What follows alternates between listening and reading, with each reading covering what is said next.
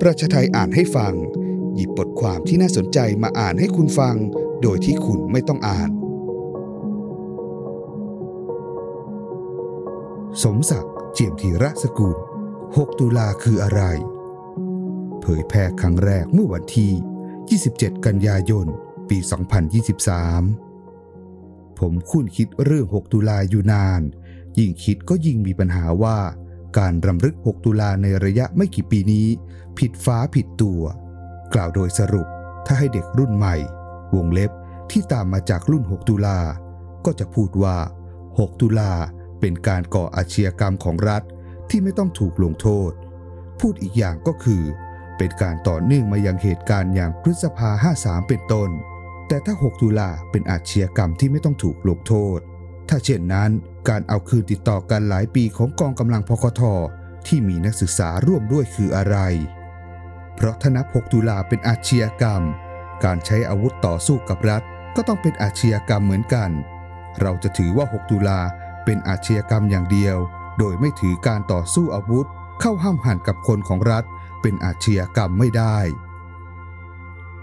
ผมคิดว่า การเอาเรื่องนี้เข้าเชื่อมโยงกับเรื่องยุคหลังเป็นเรื่องที่ผิดพลาดแต่ต้น ถ้า 6 ตุลาเป็นอาชญากรรมของรัฐ การตอบโต้ของฝ่ายนักศึกษาที่เข้าป่าจับอาวุธ ก็ต้องเป็นอาชญากรรมเช่นกัน ยกเว้นแต่เราจะมีมาตรการวัดอาชญากรรมที่ไม่เหมือนกัน ยิ่งกว่านั้นนี่เพียงสมมติว่า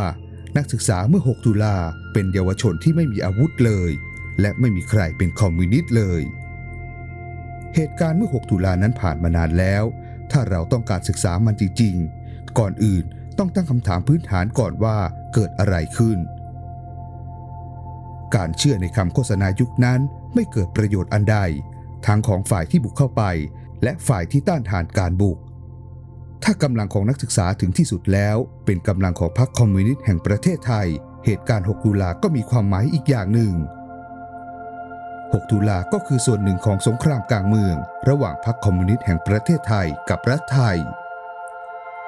นี่เป็นข้อสรุปที่หากซื่อตรงต่อตัวเอง และซื่อตรงต่อหลักฐานร่วมสมัยทั้งหลายก็คงต้องยอมรับ ว่าขบวนการนักศึกษาเมื่อปี 2519 ได้กลายเป็นส่วนหนึ่งของขบวนการพคทแล้ว ลองให้ผู้ปฏิบัติงานสักคนบอกปัญหาที่มองขณะนั้น เขาก็จะบอกเป็นสูตรเลยว่า ประเทศไทยเป็นกึ่งเมืองขึ้นกึ่งศักดินา ยังไม่มีเอกราชยังไม่มีประชาธิปไตย หากจะมีความหลากหลายก็เรียกว่าแทบไม่มี อยู่นอกขบวนการนักศึกษามากกว่า ซึ่งน้อยมากวงเล็บ สมัยหนึ่งนานมาแล้วกเกษียณเคยพยายามเถียงว่า มีความหลากหลาย เถียงกันไปมา ต้องยอมรับในภายหลังว่า เขาเองก็พูดเป็นสูตรเหมือนกัน ผมหวังว่าเราก็แก่ๆกันแล้ว เขาจะยอมรับความจริงนี้ก่อนจะลาโลกไปด้วยกัน สมัยนั้นมีคำขวัญ ความคิด การเมืองและการจัดตั้งสองอันแรกไม่มีปัญหาเป็นของพคทแน่นอน ทีนี้พูดถึงการจัดตั้ง พูดง่ายๆ คือเป็นคนของพรรคเท่าไหร่ ไม่มากแต่ก็ไม่น้อย ทีนี้มาถึงปัญหาล่ะ ถ้าคนของพรรคมีไม่มาก ไม่ถึงขนาด 3,000 คนขึ้นไปในธรรมศาสตร์เช้าวันนั้นแน่ทำไมถึงมีการกล่าวโจมตีว่าเป็นการต่อสู้กับพคทเวลากำลังรัฐบาลบุกเข้าโจมตีฐานที่มั่นสักแห่งหนึ่ง แล้วก็ตีแตก เราไม่เรียกการโจมตีนั้นว่าการโจมตีคอมมิวนิสต์หรือ ในฐานที่มั่นมีคอมมิวนิสต์ความหมายที่สมาชิกพรรคทุกคนหรือ เราถือว่าเขตนี้เป็นของคอมมิวนิสต์หมายความว่าทุกคนเป็นสมาชิกพรรคหรือ ไม่เลย ในทุกๆ แห่งสมาชิกจริงๆ ย่อมเป็นเพียงส่วนน้อยเท่านั้น ทีนี้กำลังในธรรมศาสตร์เช้าวันนั้น เป็นกำลังของพรรคคอมมิวนิสต์แห่งประเทศไทยแน่นอน เช้าวันนั้นศัตรูไม่ได้โจมตีผิด การที่เหตุการณ์แบบ 6 ตุลาเกิดขึ้นได้ เพราะเราประเมินไม่ถึงว่าฝ่ายศัตรูจะระดมกำลังตำรวจเข้ามามากขนาดนั้น ที่สำคัญคือตำรวจพลล่มตะเวนชายแดน ที่อยู่ภายใต้การนำของผู้ใกล้ชิดในหลวงภูมิพลตำรวจล่มตะเวนชายแดนได้รับคำสั่งให้เคลื่อนพลเวลาตีดึก ปกติการยิงก่อกวนของกระทิงแดงกำลังรักษาความปลอดภัยของเรารับอยู่ แต่เราไม่ได้เตรียมอาวุธหนักไว้รับมือพวกนั้น ผมได้รับการบอกจากหน่วยรักษาความปลอดภัยผู้หนึ่ง การที่เราสามารถต้านไว้ได้นานพอสมควรเพราะเหตุนี้ ไม่ใช่เราไม่มีอาวุธ แต่มีไว้ป้องกันการก่อกวน วงเล็บ ความจริงผู้ที่ทำหน้าที่รับผิดชอบรักษาความปลอดภัยคุณชูศิลป์ก็เปิดเผยเร็วๆนี้ว่า เขาได้เข้าพักตั้งแต่ก่อน 6 ตุลาขบวนการนักศึกษาตั้งแต่ก่อนหน้า 6 ตุลาแล้วเป็นขบวนการของพรรคและทำงานเพื่อประสานกับพักในชนบท อันที่จริง